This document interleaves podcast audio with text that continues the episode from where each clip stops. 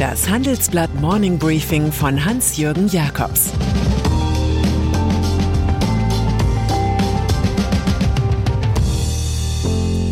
Guten Morgen allerseits. Heute ist Mittwoch, der 19. Mai, und das sind heute unsere Themen. Larry Summers warnt vor Inflation. Übernahmewelle bei Indexfonds und Amazon greift nach James Bond. Nach einer kurzen Unterbrechung geht es gleich weiter. Bleiben Sie dran. Sie investieren in Aktien, es fehlt Ihnen aber eine klare Strategie. Ihr Depot ist ein Sammelsurium mehr oder weniger guter Ideen. Dann geht es Ihnen wie vielen. Lernen Sie in der Masterclass erfolgreich investieren, alles über kluge Börsenstrategien. Mit dem Rabattcode Investieren20 gibt es 20% Nachlass auf den Normalpreis. Infos unter handelsblatt.com slash erfolgreich investieren. Geopolitik. Im Strategiespiel der Stunde haben die USA offenbar eingesehen, dass der Einsame nicht der Stärkste ist. Jedenfalls kann man das jüngste Manöver des US-Präsidenten Joe Biden als Freundschaftsdienst an Deutschland sehen. Danach werden die Sanktionen gegen die Gazprom-Tochter Nord Stream 2 und deren Chef Matthias Warnig aus nationalem Interesse ausgesetzt. Das berichtet der Online-Dienst Axios. Die Erdgaspipeline aus Russland, Geschäftszweck von Nord Stream 2, ist zu 95 Prozent fertiggestellt. Näheres dürfte heute und morgen auf dem Arktis-Gipfel besprochen werden. Dort trifft US-Außenminister Antony Blinken auf seinen russischen Kollegen Sergei Lavrov. Warnung vor Inflation. In den USA führt Ex-Finanzminister Larry Summers eine Dauerkampagne gegen die Inflationsgefahr. Harsch kritisiert er die US-Notenbank Federal Reserve für ihre unverändert lockere Geldpolitik. Sie sorge für eine gefährliche Selbstgefälligkeit in den Finanzmärkten, das sagte Summers auf einer Konferenz. Die Verbraucherpreise stiegen in den USA zuletzt um 4,2 Prozent. Mit seinem Auftritt steigert der Harvard-Ökonom und Demokrat noch einmal seine Kritik an den Ausgabenprogrammen von Joe Biden und an den Niedrigzinsen. Irgendwann müsste die Geldpolitik korrigiert werden und das würde dann Schäden verursachen, so Summers. Die größten Risiken heutzutage seien ökonomische Überhitzung, Inflation der Vermögenspreise und Schuldenexzesse. Was Summers derzeit treibt, ist als Friendly Fire bestens bekannt. Unternehmenssteuer. Eines der größten Ärgernisse sind multinationale Konzerne, die sich über interne Geschäftsverlagerungen nach Wunsch arm rechnen. So vermeiden sie weitgehend den Fiskus. Die USA haben dagegen jüngst eine Mindeststeuer von 21 Prozent für Unternehmen ins Spiel gebracht. Nun kündigt EU-Währungskommissar Paolo Gentiloni ähnliche Vorschläge für Europa an.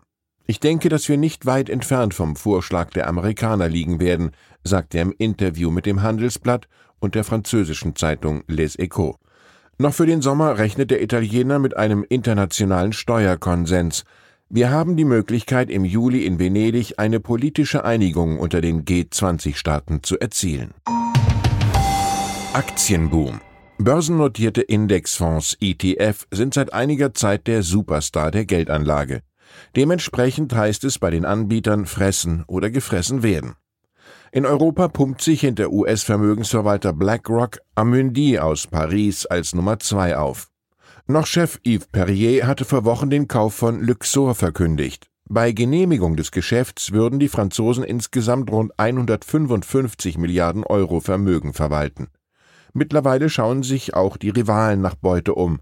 Die deutsche Banktochter DWS will einen Vermögensverwalter kaufen. Die Schweizer Großbank UBS redet angeblich mit State Street aus den USA über eine Ehe ihrer Asset Management Abteilungen. Und schließlich drängt auch die US-Firma Vanguard nach Europa. Gründer John C. Bogle hatte das Modell der Indexfonds einst erfunden. Premiere im Düsseldorfer Handelsblatthaus. Erstmals tagte gestern der neue Herausgeberbeirat, der die Chefredaktion in Fragen von wichtigen technologischen und gesamtwirtschaftlichen Trends berät. Ich freue mich sehr, dass wir für die Aufgabe so prominente Persönlichkeiten gewinnen konnten, sagte Chefredakteur Sebastian Mattes. Zum Beirat gehören Katharina Borchert, zuletzt Chief Innovation Officer von Mozilla, der Zeitherausgeber und Autor Josef Joffe, die Bioinformatikerin Katharina Anna Zweig von der TU Kaiserslautern, Handelsblatt-Chefökonom Professor Bert Rürup als Vorsitzender des Beirats sowie ich selbst Autor dieses Wegdienstes. In digitalen Zeiten ist es nicht so einfach wie einst bei Kollege Mark Twain. Schreiben ist leicht, man muss nur die falschen Worte weglassen. Weltnaturerbe. Heute startet das Bundesentwicklungsministerium unter Gerd Müller zusammen mit internationalen Partnern den Weltnaturerbefonds. Direktorin wird die langjährige WWF-Managerin Stefanie Lang. Ziel ist es, für mindestens 30 der wichtigsten Naturschutzgebiete in Afrika, Asien und Lateinamerika eine dauerhafte Grundfinanzierung zu sichern. Bis 2030 ist ein Kapitalstock von mindestens einer Milliarde nötig, damit die versprochene Ewigkeitsfinanzierung klappt. Mit dieser Initiative will CSU-Politiker Müller drei Krisen gleichzeitig bekämpfen, wie er und Fondschefin Lang schreiben. Wir müssen den massiven Verlust an Biodiversität stoppen, den Klimawandel und dessen Folgen abmildern sowie Corona eindämmen und künftige Pandemien vorbeugen. Auch bei diesem Projekt gilt ein Winston Churchill-Spruch Die Kunst ist einmal mehr aufzustehen, als man umgeworfen wird. Und dann ist da noch Metro Goldwyn Mayer, MGM. Das Hollywood-Studio ist bekannt für seine James Bond-Filme. Es wird nun womöglich vom Hedgefonds Anchorage Capital zum Alleskäufer und Verkäufer Amazon gelockt. Dessen Streamingdienst Prime Video hat aktuell 200 Millionen Abonnenten, die nach populären Stoffen verlangen. Im Oktober lockt die Premiere des Bond-Films Keine Zeit zu sterben. Dessen Start musste pandemiebedingt immer wieder verschoben werden.